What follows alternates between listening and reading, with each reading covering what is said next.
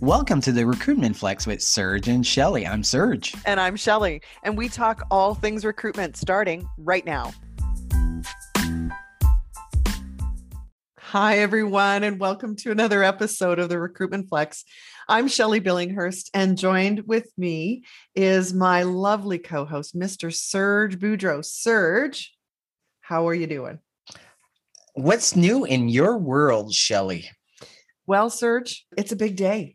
It's a really big day it? today. It is. Okay. really big day today. My middle child, Parker, is convocating university today. So his Ooh. grad is today. Parker put in um, an extra year so that he could graduate with a double major and a minor.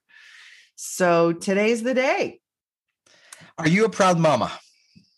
I'm a very proud mama, mostly Okay. because not only did he work every summer putting himself through university, but he's applying for a master's program as well. So it's been uh, five years. When you start after high school, because he went right after high school, when you think about it, five years, it's almost like a mountain, impossible mountain to climb.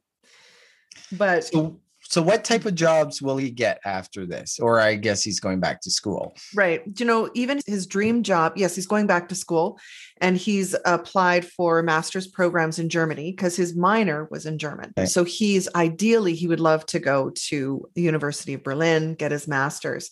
His dream job is to work at the United Nations Okay. or work at a Canadian consulate in Germany. Okay. So that is what he's always had as a picture in his mind. And it's never changed, even from the time he was um, finishing high school, was to be like either Canadian consulate or United Nations type of work, like political science. Yeah, it's a big day around here today. So speaking of big and climbing mountains, you were wondering whether you're going with that. Tell me about your last weekend and your anniversary celebration. It was fantastic. So it's the first time we actually have been to a restaurant outside dining Come since the, the pandemic started. So that was great. Restaurant food is just so much better after cooking for a whole year. So Yeah. that was great. Then we went on this fantastic hike, Lake Louise. It's around two hours, and you end up to a tea house in a beautiful setting. So great tea, great food, just sit out, chill, look at the waterfall, look at all the mountains around you. Lake Louise is just so gorgeous. So for all our listeners outside of Canada, Yeah. Lake Louise is the most beautiful place in the world. So you have to travel to Calgary, Alberta, and then it's around a two hour drive from Calgary. You hit Banff before, then Lake Louise. We had a fantastic weekend celebrating 10 years. And, and actually, we were thinking about it since our twins have been born almost 26 months ago we haven't been away from them for one night. You know how crazy it is with twins or any kid. And then the pandemic hit. So we've been here, we haven't traveled. So that was mm-hmm. great too. Well, I, I missed them dearly, along with our oldest one, Mallory. But it was great to take that break. Yeah. The first time away is really a big event. And I'm sure the kids, I I wonder if they even noticed you were gone because I hear grandma and grandpa were looking after them. Yeah, no, and they spent a lot of time with grandma and granddad uh, since Yeah. they got vaccinated. So I don't think they noticed as well. I think they were happy to see us, but Yeah.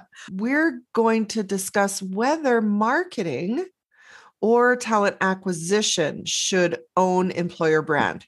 There's going to be some unexpected discussion around that one. Another thing we're going to talk about is as recruiters, give us a glass of wine and we can tell you stories about how candidates have shown up and some of the crazy things people do. But we are going to reference a survey that gave the top deal breakers or things that were really big turnoffs. So we're going to share with you some funny stories about some of the crazy antics and things that we've had happen in interviews. And then lastly, we're going to talk about a news article and I think it's been circulated in a number of circles. So if you haven't already heard or read this article, we're going to talk about the whole idea that employers aren't going to wait for a four year degree. And do you really need a four year degree? imagine us choosing this topic today of all days. I was going to say, how ironic is that? I know. And and there's Parker just did 5 years and now he's going to go do another year. So we're going to talk a little bit about what is the trend happening here across Canada. And this is very Canadian specific. From the top though, Serge, can you give us kind of the highlight and what's your take on whether marketing should own employer brand or should it be talent acquisition? Yeah, so this article is from ERE.net. And one of the things they mention is mm. we've been talking to recruiters saying they need to think like marketers.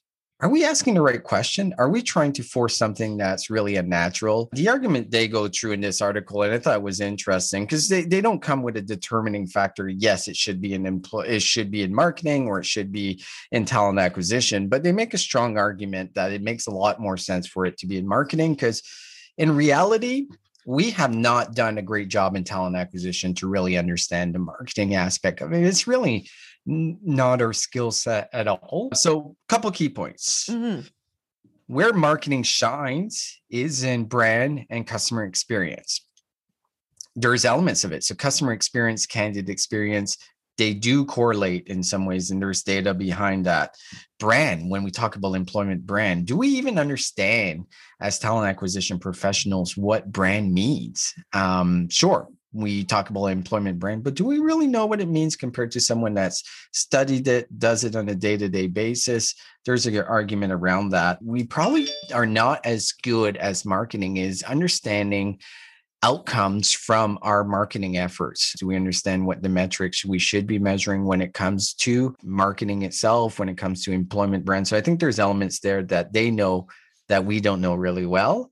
Mhm. I think the key point in this article, and I've been talking about this for a long time, is marketing owns the budget. As we know, our budgets in HR and talent acquisition, like they really don't exist. We have to beg for a $20,000 applicant tracking system that basically controls our whole recruitment process and it's $20,000 and sometimes we need to build really strong business case to be able to get it. So having the budget makes a big difference. So what's your overall thoughts on reading that article, Shelley? Mm, yeah, you know what?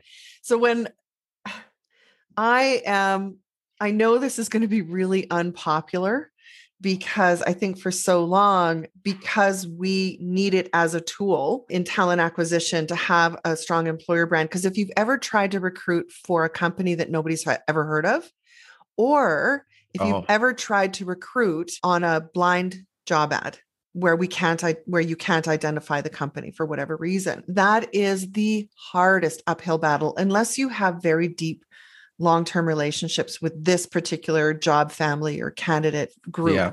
right like it's near impossible i completely agree that marketing and especially people in marketing who specialize in brand uh, brand is such a valuable thing. It's your company's reputation. And you can't really extract or take out of brand your employer brand. They really are, they're intertwined. Yeah. Although I know we've been talking here since we started the podcast about employer brand and what is it. Does there come a time to say, stop, let's stop trying to bang our head against a wall? And okay, it, talent acquisition, they never have time, they never have budget. We still need the tools, we still need marketing support. How can we ensure that we get what we need and we educate our counterparts in marketing about the things that are distinct and unique to employer brand that we need from them? Yeah. Question, question on that, Yeah, Shelley. yeah. So if you look at the domain expertise, is it harder for to teach Mm, brand to a recruiter, or is it harder to teach recruitment to a brand person? I've done both. Yeah. I can tell you in my professional career, I have met, and I can count them on one hand, five people that work in the traditional marketing space that is consumer marketing, business to consumer, business to business. I've met five of them that said to me, Oh, I get it. Like, I, I understand now. The rest Yep. of them never really grasp that because good marketers have done that deep look at what motivates people to buy our products or to use our products. And they understand consumer behavior or business behavior, and they have all of that. Now they're saying, okay, where do we get that same amount of data to make decisions about how to properly position us as an employer brand? And they scratch their heads or like the five people i've met in my whole career and i've met hundreds of marketing people only five of them went well of course my experience has been that marketing people just cannot get their head around it. Yeah. They just can't because they have to retrain themselves on where's the data to support decisions being made around we want to position ourselves as a diverse employer. Oh my God, their heads are going to explode. You know, like, but how on the flip side, uh, how many recruiters have you ever met that really understand brand or understand marketing? Yeah, very good point. Very few. Yeah. Very few, if none. I, I, honestly, other than those that have moved into a strategic role that are no longer in the transactional part of recruitment, that you have now moved into leadership or a, a, strategic position where your responsibility is to be looking three years to five years down the road about what talent the organization needs. Once you move into that sphere and you're no longer constantly being pulled underwater with, we've got 55 open job recs and three recruiters, like, seriously, how are we going to do this? Then it's all hands on deck. So until you move out of the day to day Okay. I've not met anybody who in recruitment. And so, audience, put your hand up. Tell us, have you met anyone? It seems to me there's a couple of challenges with marketing owning employment brand. First of all, to your point, they don't have a deep understanding eh, of it initially. So there needs to be deep domain expertise, education on what is the recruitment process, how are we attracting people, what type of brand do we want. If you have a strong candidate experience, you're going to have a very strong customer experience. Can we get these people to understand the whole recruitment life cycle, what we're trying to do? Because in traditional marketing is if you're selling widgets, well, you want to sell as many widgets as possible when it comes to recruitment marketing. You want to have a very targeted approach of people you sell Excellent widgets point. to so you get the right mm-hmm. candidates. The they, second thing, my biggest concern, Shelley, biggest concern is getting the time from marketing because I, as a talent acquisition leader, if I can leverage marketing, I want to leverage marketing because they have expertise, knowledge. Even though I consider myself in the recruitment marketing space that I know some things, there's things that I don't know that marketing. And so if I can leverage them, I 100% want to leverage what they can do. I can't always get their time. And I think a lot of recruiters mm-hmm. listening to this are probably exactly in the same position. Yeah basically marketing is really tied to sales. Sales wants leads. They're screaming if they're not getting the leads. Obviously, sales is going to get more attention from the CEO, the CEO, uh, than recruitment. So the priority is going to be based on how much sales are we driving. So we never really get access to marketing in most organizations. Obviously, if you're talking a, a large Fortune 500, they probably have all the resources that is needed, and you can build a case to have a dedicated marketing and brand person on your team. But that's very rare. So in reality, I would say employment brand should be in marketing. Is it realistic? Is it actually going to happen? I would say 90% of the time it's not. So, mm-hmm. as talent acquisition, we need to figure out a way to get the skill set, the understanding, so we can execute it on our own. You can't just avoid not doing anything because you have an employment brand. Either you like it or not, or you do something about it, or you don't do anything about it. People internally or externally are judging how it is to work at your company, and that is employment brand. It is. And you're right. You do have a choice to do nothing. Yep. And then the market will decide. The market will decide. the market will decide either way, right? Like the market yeah. is going to decide is what are you trying to do to communicate what you think it should be. Mm-hmm. And, and that kind of drives the narrative in a lot of cases. So question for you well should employment brand be in marketing and recruitment what is your call on that so I am, I know it's not, I'm stumbling around because I'm so torn. Like until I believe that if it's not working and you as a recruitment group or a talent acquisition group, you've honestly taken a good shot at it, then let marketing own it and make it part of your responsibility to ensure that you are educating the marketing team on the tools that you need because sales can sell but if you don't have the people to deliver the product that sales sold then it's just this vicious circle. And so i would encourage talent acquisition leaders to to make the effort to build a relationship with your marketing team. If you've honestly taken a run at it and you're not getting anywhere stop. Like it's the old saying of you continue to do the same thing, you're not going to get a different result. So if your organization just won't uh, give you the reins to to employer brand, then just go with it and let marketing run it, but keep your hands in it. That's yes. Uh, the one key point, even if we don't own employment brand as per se, we still own the biggest factor when it comes to employment brand, and that is that candidate experience. Mm-hmm. Are we responding to them? Are we giving them all the information? Are we communicating? Are we rejecting mm-hmm. them properly? Because in reality, we have a very unique situation in recruitment when it comes to employment brand, because in reality, our employment brand is how we say no talent acquisition is a department of no. In, in the company I work for right now, we hire 100, 150 people a year.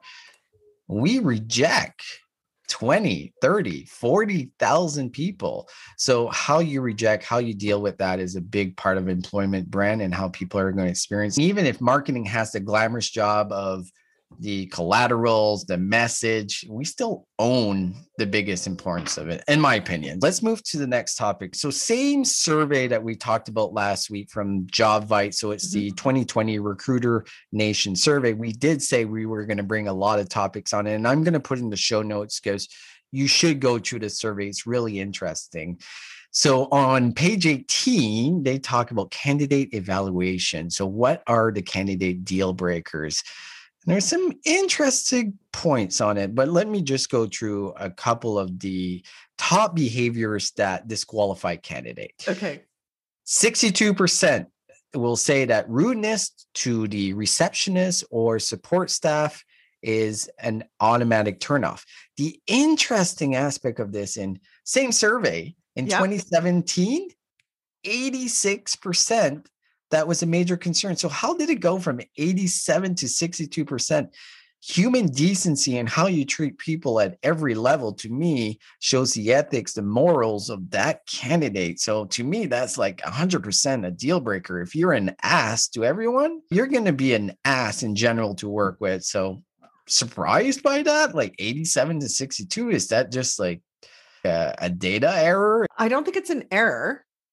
I believe the whole role of a receptionist has evolved from 2017 to 2021. A lot of organizations, you don't even have reception anymore. You sign in on an iPad at the front and it alerts the person that you're there and you basically sit down and rece- you're not interacting with. So I wonder. Well, the other honestly. factor too is yeah, like when we talk about receptionists is the word, but they talk about support staff. They also talk about, and obviously 2020, you're not bringing candidates to lunch, but there's always the executive test of they bring someone to lunch and see how they treat the waitress or and actually, it's funny. Yeah. There's a story about the CEO that would bring people to a restaurant and advise the waiting staff to purposely screw up their order to see how they react to it. Um, really? Oh, yeah. And so, how rude they were and how it is. And he says the majority pass with flying colors. They're very cordial, but there is a small percentage that will sometimes be yeah. very rude to them.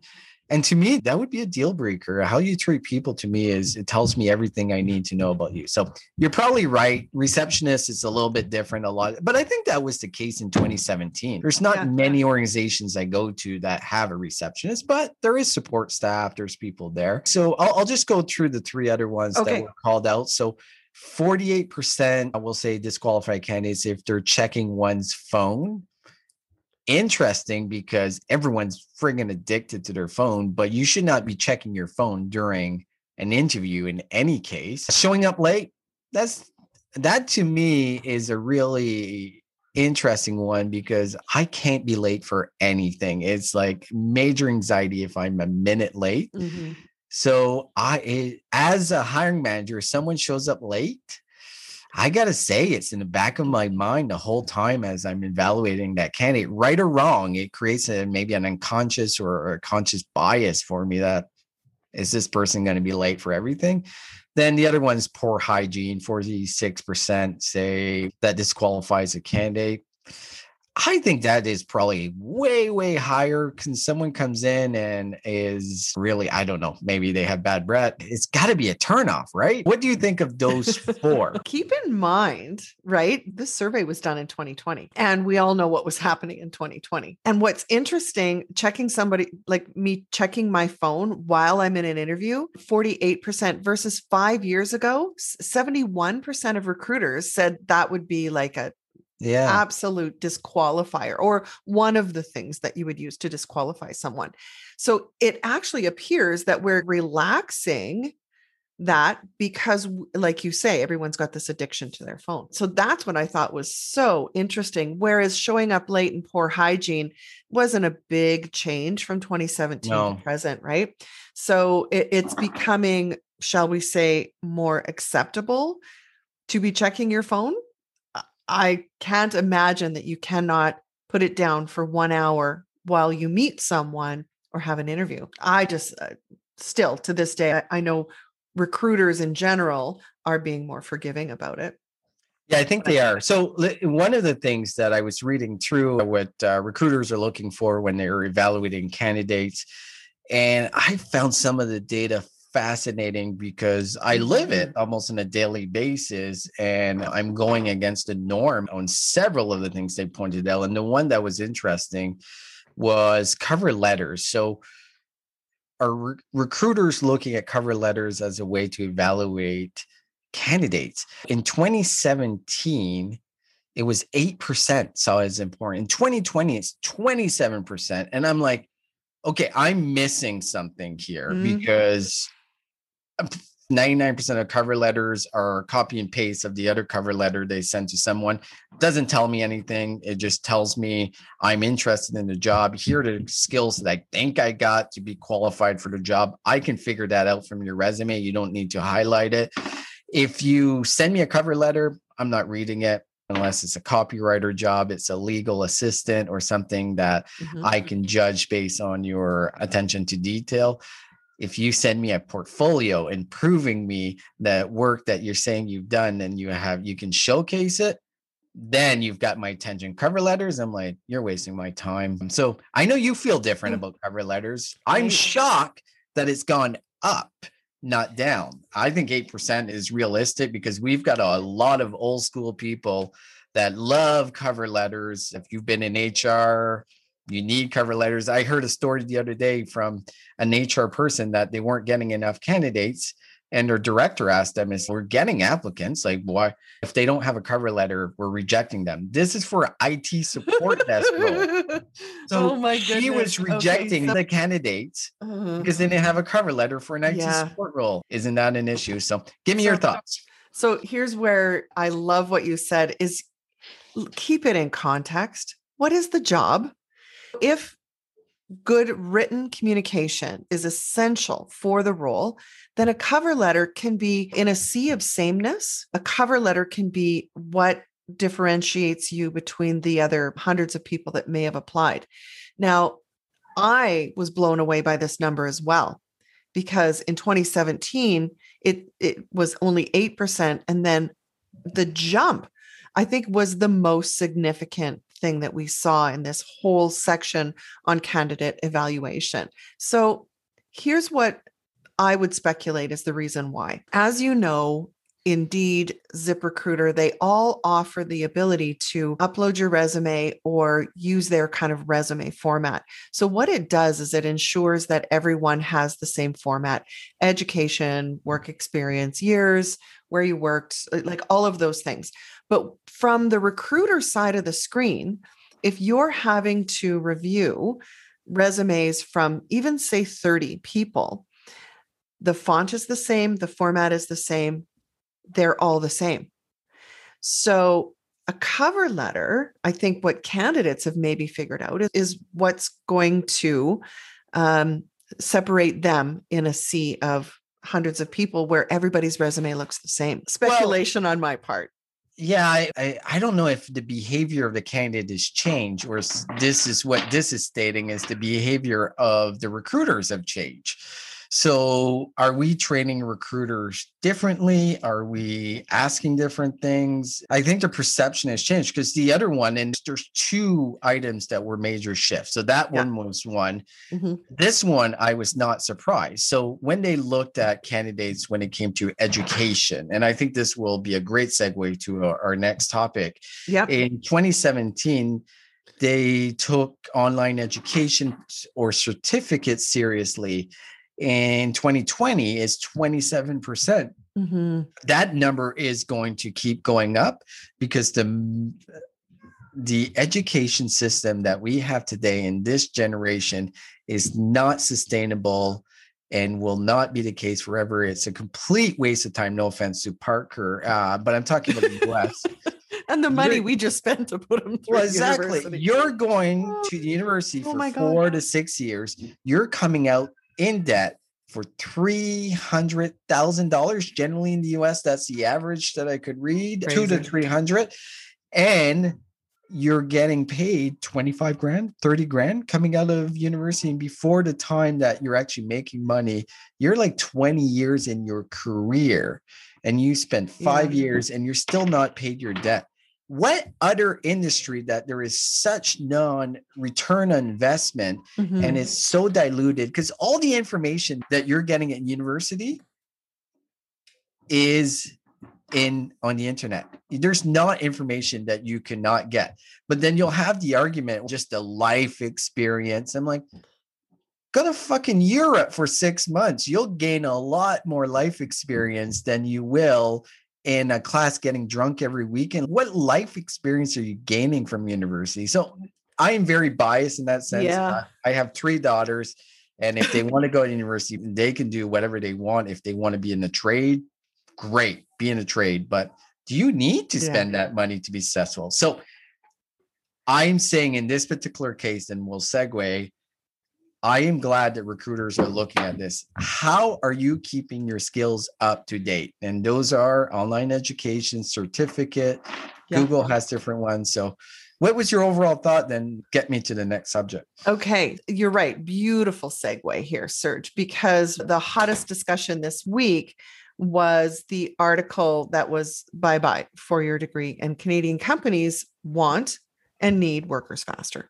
So there was lots of really good discussion right across Canada on this. So to tie the JobVite uh, Recruiter Nation survey to this, the fact that we're recognizing what we saw as a trend in employee education is micro learning. That is, you can take an online class or course, you can do it in 30 hours or 60 hours, and you can do it online and you get the knowledge that you need today that you can apply to your job. So, this article ties it even further because here in our part of Canada, we have a very heavily educated population, primarily in engineering. That's engineering education and the percentage of population that have engineering degrees. The problem is that one industry is shrinking and another one is growing. And so the the article talked about these kind of fast track programs where you know maybe you were a mechanical engineer and when you went into school maybe in say 2017 or 2018 the market was pretty healthy right so then you finish your mechanical engineering degree and you can't find a job anywhere. No, who's going to hire you when nobody's hiring in, in the oil and gas sector? This article talks about these fast track programs where you can go and in, say, six months, get the basic things that you need to move into where companies are needing those skills and hiring right now, which is application development and so they quote that in the Greater Toronto area alone, 70,000 vacant technology positions. Okay, so taking a four year degree, no, I, it's just where will the market be? Like the market will solve this. So if we don't come to the table and say, um, here's what we can do is, is fast track these people and get them back to work. It may not be what they originally thought when they started four years ago or five years ago when they went into school, but now the market has changed. So yeah, this is going to continue to change because the economy has really changed into a skill based economy that changes very rapidly. There's never been a faster pace of change than we've seen, and that's going to keep growing. There's going to be a faster pace in five years, 10 years. So, the skills that are needed, a four year degree, a lot of it is going to become obsolete. Obviously, when I talk about education, I, I do want to give you a caveat there is certain jobs that you do need that degree to be able to execute the job. I do not want a surgeon operating on me without going to university for 12 okay. years or whatever it yeah, is. Of course. I'm just saying there's certain elements in the knowledge economy that you do not need to go to university to be successful in it. And like you said, web development, software development, yeah, definitely can help, but you don't mm-hmm. need to. You can learn a lot of these skills and you can move a lot quicker. And we're seeing that. I think education is going to get blown up in in so many ways because when you look at a player like Google giving out its own certification program that has a lot on the IT side, like UX designer, those types of roles, which are in high demand, they're doing it for free, comes with a Google certification that you're qualified. To me, that means a lot more than the degree that you got 15 years ago. Yeah. So let's be honest, Serge, going to university is privilege. Yeah. It's as simple as that. It puts you at an advantage, full stop. The whole business of post secondary and university is meant to do just that. It is a way to ensure that we continue on with what society has always done and only those in a place of privilege can afford to go to university. Now, I'm not saying, because that certainly wasn't the case for me. Like I had to pay my own way. I certainly, okay. but it was important that, and and quite honestly, like if your girls they don't want to go to university, they won't. Right? It, if you want to go, but at the end of the day, the truth of the matter is it's prestige and it's privilege. Yeah. We screwed ourselves, right? Like we've screwed ourselves. We don't have enough people in trades because we've been saying go university and trades has been a dirty thing. We don't have enough trades. We don't have enough machinists. We don't have enough people that actually can build things. And that's our own mm-hmm. fault. That's our parents' faults, our faults as parents saying, you need to go to university. You need to go.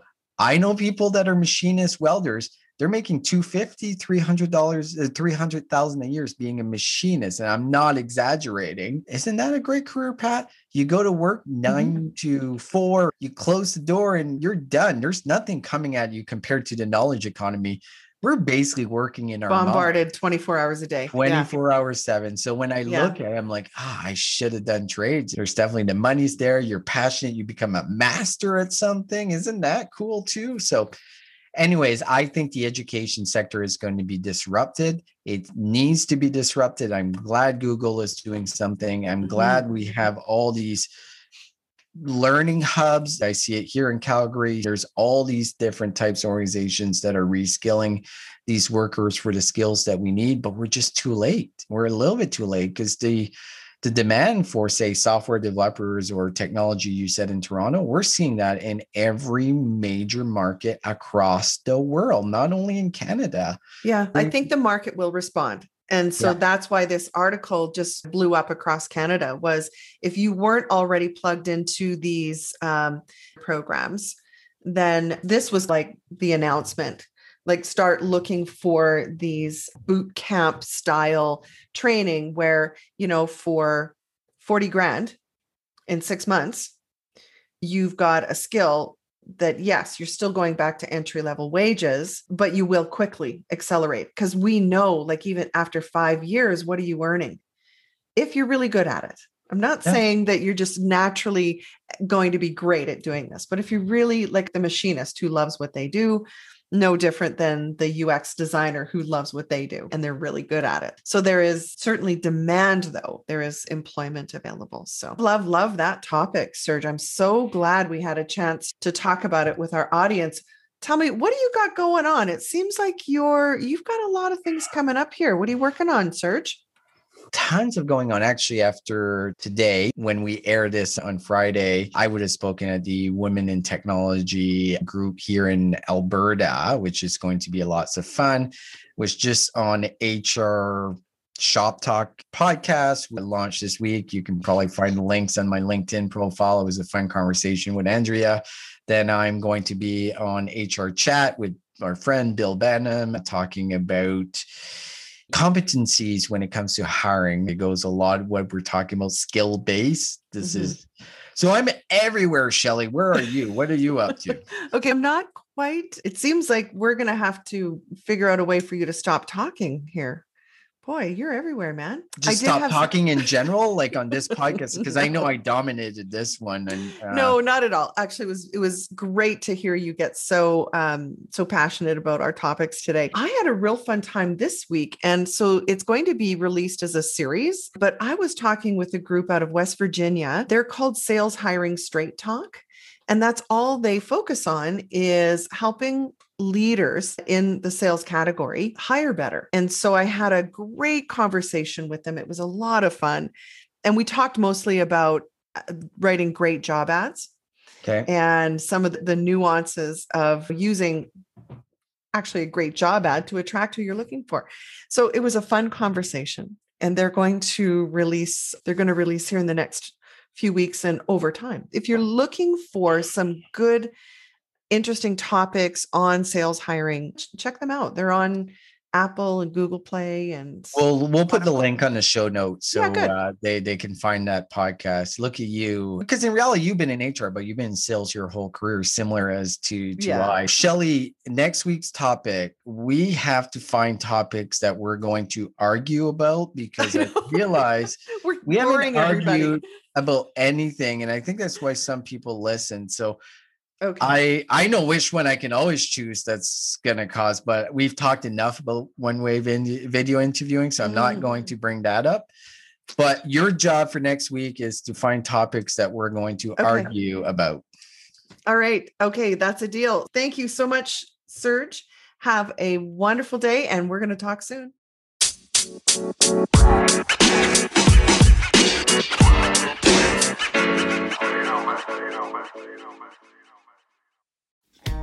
What was it like to be there for historical sports moments and unforgettable performances? To be behind the scenes? On Pressbox Access, you'll hear from me, Todd Jones, and other sports writers about their experiences with the greatest athletes, coaches, and sports events of the past half century. We'll share some stories behind the stories, some big, some small, and some we've only told each other. Let us buy you around on Pressbox Access.